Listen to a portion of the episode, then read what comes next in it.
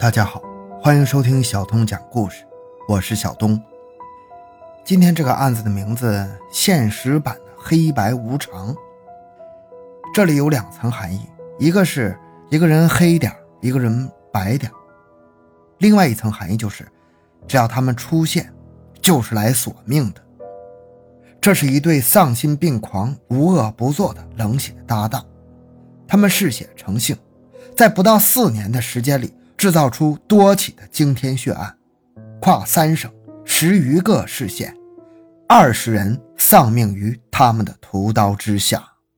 二零零六年四月二十六日，这是一个明媚的早晨，七点三十分，严伟民和张贵堂被全副武装的武警战士从鹤壁市郡县看守所押解出。大铁门沉重的撞击声和脚镣哗啦哗啦的声响，给这个春天的早晨带来些许寒意。对于严伟民和张贵堂来讲，这个美好的早晨将是他们人生的最后记忆。在他们落网后的一年多中，他们无日无夜不在噩梦中度过。那些惨死在他们屠刀下的冤魂，时时都在缠绕着他们，向他们。讨还血债，大限将至。此时，这对冷血搭档再也没有了杀人抢劫时的那股骄横，蜡黄的脸上不断淌下点点的虚汗。九点四十分，两颗正义的子弹结束了他们罪恶的生命。然而，这一切似乎并没有了结。数十名被害人和被害人亲属提出的巨额赔偿，还有一个漫长的期限。他们犯下的滔天罪恶，以及给社会和被害人家庭造成的恶果，是永远无法弥补的。回到现场，寻找真相。小东讲故事系列专辑由喜马拉雅独家播出。一九九五年十一月二十九日凌晨，一个风急夜黑的晚上，陕西省镇安县某金矿矿主冯某某正和女友王某沉睡于梦中。突然，几个黑影蹑手蹑脚地摸进屋内。女友王某首先感到屋内有动静，她急忙把冯某推醒。冯某尚未坐起，便当头挨了一闷棍。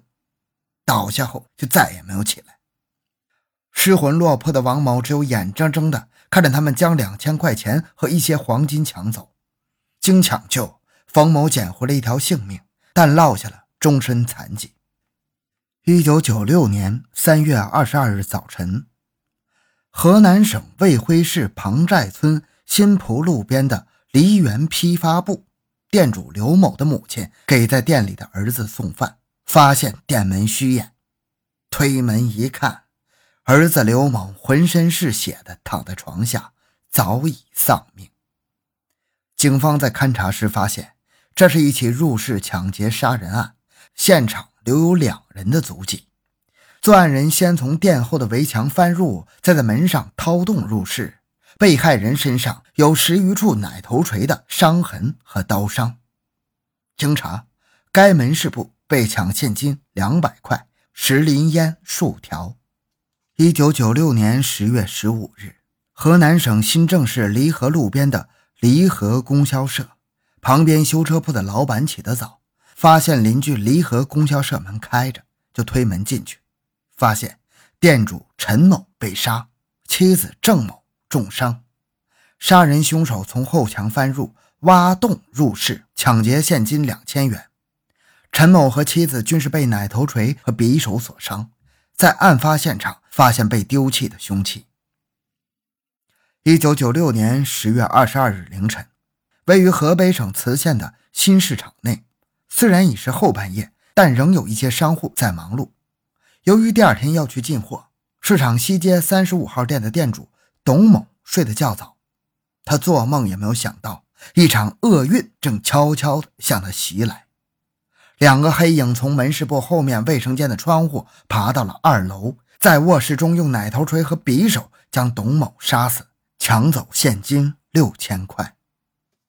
一九九六年十一月十三日早晨，河南省西平县环城乡王司庄村，王老汉早起锻炼身体，在路边的厕所旁发现了一红一蓝两个小学生用的书包。王老汉认出这是孙子和孙女的书包啊。由于离侄子王某家较近，王老汉便急忙到王某家查看，发现王某、王某的妻子和四岁的儿子被杀死，七岁的女儿被打晕在床上，被抢走现金一千余元。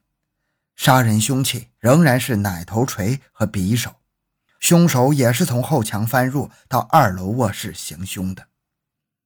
一九九七年元月九日凌晨。河北省大名县新城市场某烟酒店，店主张某和妻子及幼子正在熟睡，两名歹徒从后墙翻入，挖洞进入门市部，用奶头锤和三棱刮刀将店主张某、妻子王某及幼子杀死，抢走现金四千块。一九九七年元月十九日早晨，河南省浚县新镇金满楼门市部。店主郝某的妹妹定于当天出嫁，已经八点了，郝某一家还没有出门。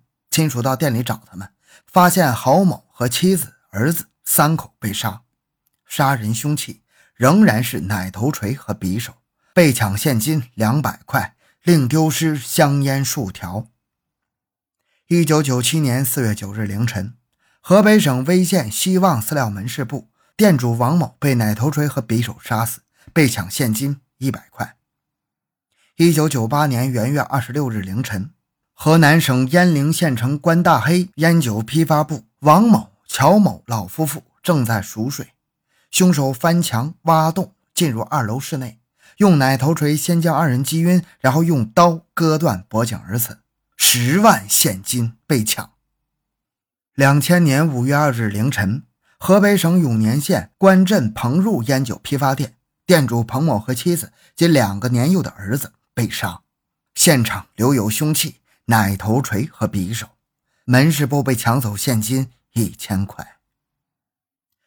犯罪在不断升级，在陕豫冀三省接连发生的系列抢劫案，在当地引起了轰动，也引起了警方的高度关注。血案多发生在陕豫冀三省交界处。在时间上交叉进行，个案之间相距时间不是太久。这些案件有相同的地方，凶手惯用翻墙挖洞的方法入室，无论男女老幼，一律先杀人灭口，再实施抢劫。杀人凶器都是用奶头锤和匕首。警方判断，凶手应该是惯犯，有一定的反侦查能力。在多起血案的案发现场。除脚印凶器外，没有发现特别有价值的犯罪线索。仅在河北省永年县五二抢劫杀人案的现场，凶器奶头锤上发现两枚至关重要的指纹。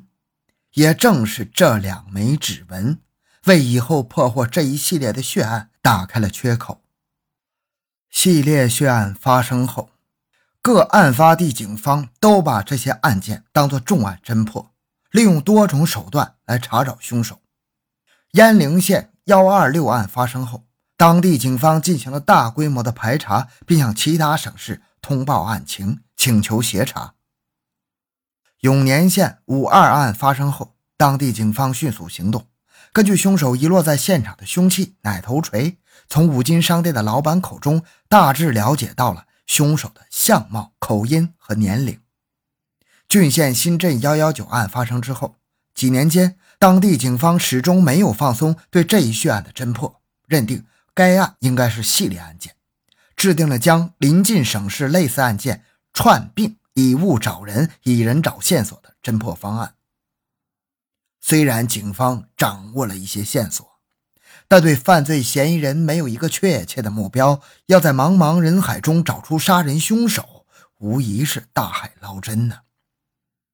就在各案发地警方加紧侦破的同时，频频发生的系列抢劫杀人案却突然停止了。那对鬼魂般飘移不定、禽兽般凶恶的冷血搭档销声匿迹了，好像凭空蒸发了一般。自两千年起，在鹤壁市、卫辉市、汤阴县、长垣县以及邻省河北、山东等二十多个市县。发生了数十起针对手机专卖店的盗窃案件。